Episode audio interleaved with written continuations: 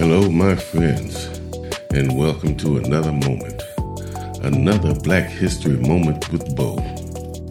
And I hope everything is going great for you this day, and I hope you enjoyed the hell out of that Super Bowl game. My hat's off to the Chiefs and to the 49ers for giving us a great Sunday evening. Five whole quarters they played and the 49ers have no reason to feel bad because you never lose. You either win or you learn.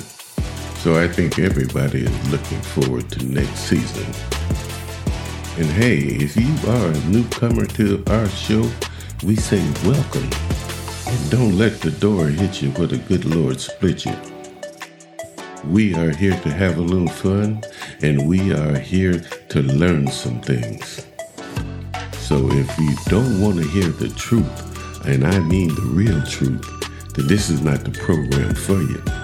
Because we're going to tell you some things that's going to make you mad, and we're going to th- tell you some things that'll make you glad. But most of all, we're going to tell you like it really is and like it really was.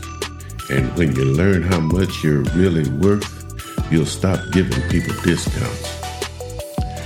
And right about now, we're going to slip into darkness and I'm going to tell you some things that I know you have never heard of. Some things that you will find it hard to believe, but they are true indeed, a fact. And they are truly indeed our history. So screw your earbuds in, get comfortable, and get ready to hear something you're going to find it hard to believe.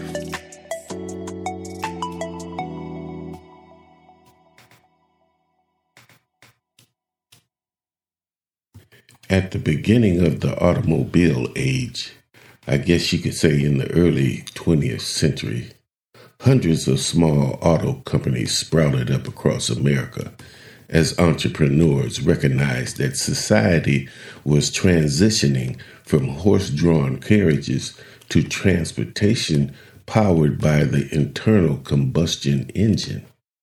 Some of these early companies grew to become giants that are still with us today, such as Ford and General Motors.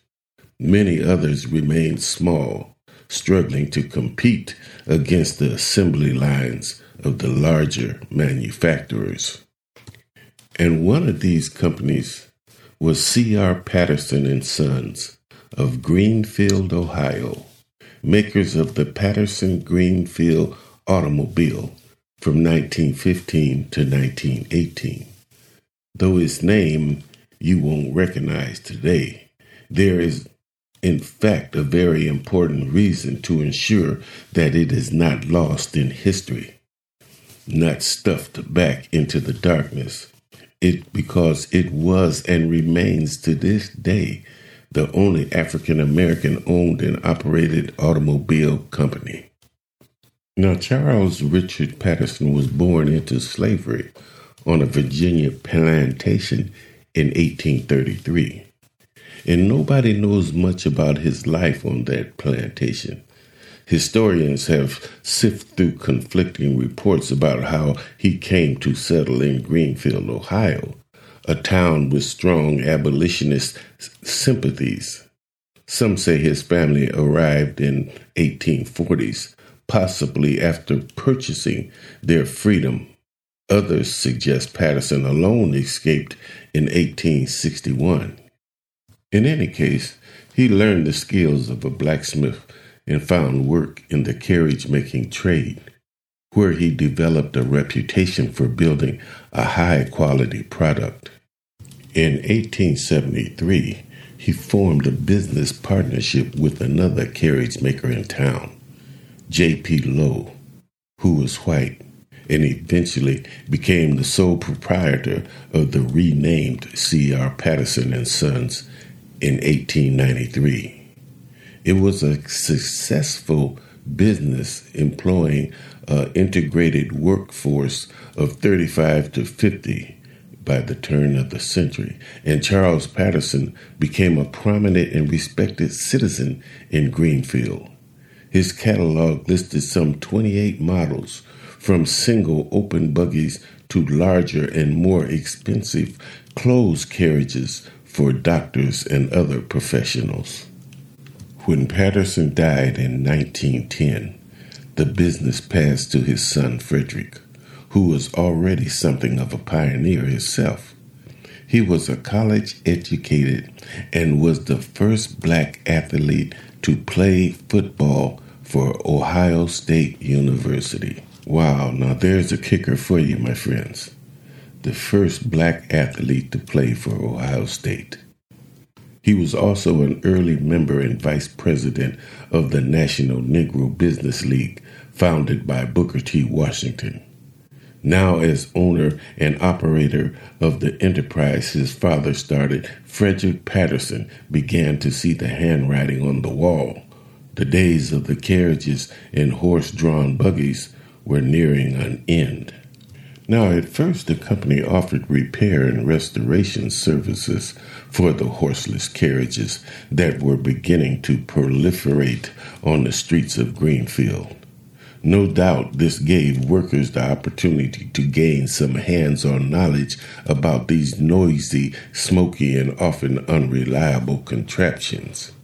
And like his father, Frederick was a strong believer in advertising and placed his first ad for auto repair service in the local paper in 1913.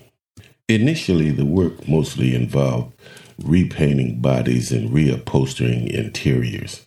But as the shop gained more experience with engines and drivetrains, they began to offer sophisticated upgrades and improvements to electrical and mechanical systems as well. And this valuable experience allowed C.R. Patterson and Sons to take the next great step into its own story as well as in African American history.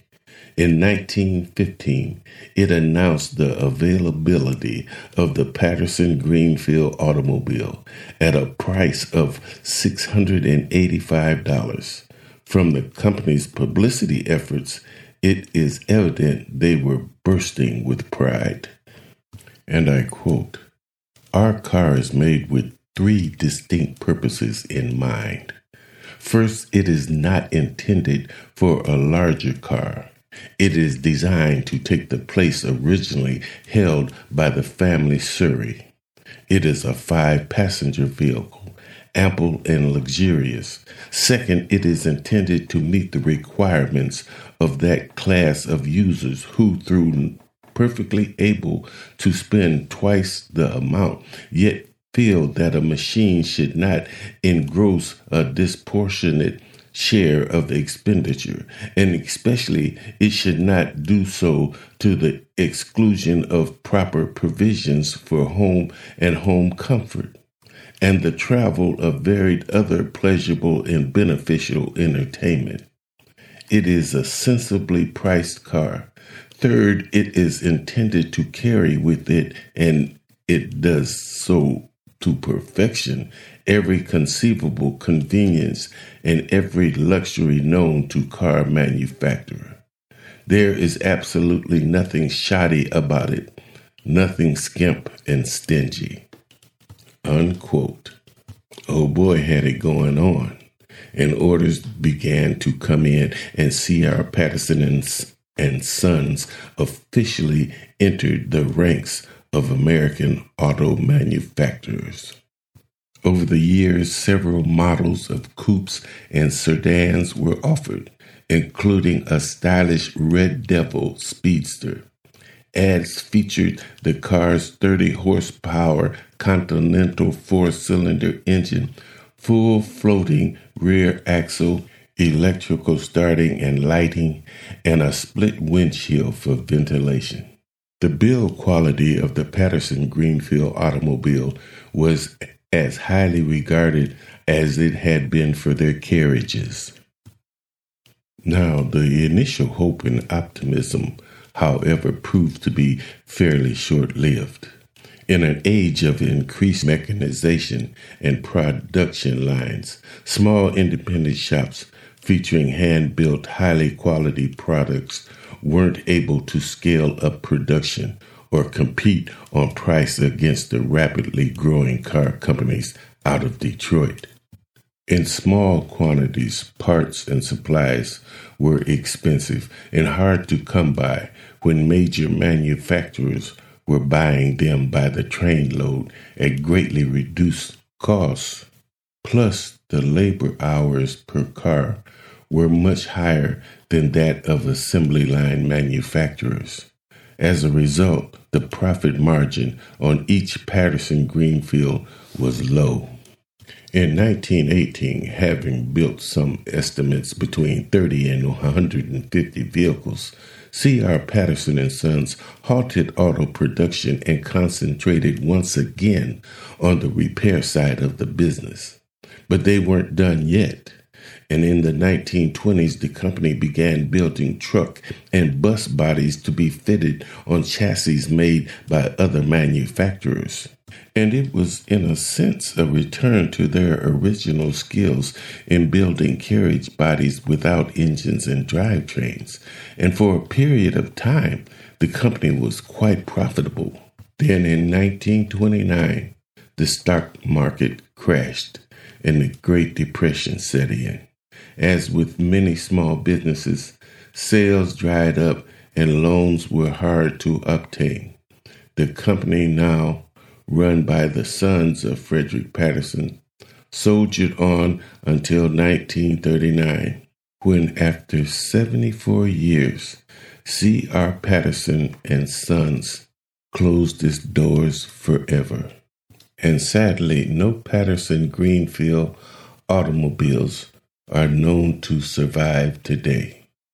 But we should not let that dim the fact that two great entrepreneurs, Charles Richard Patterson and his son Frederick Patterson, built and sustained a business that lasted several generations and earned a place not just in African American history, but in automotive history as well.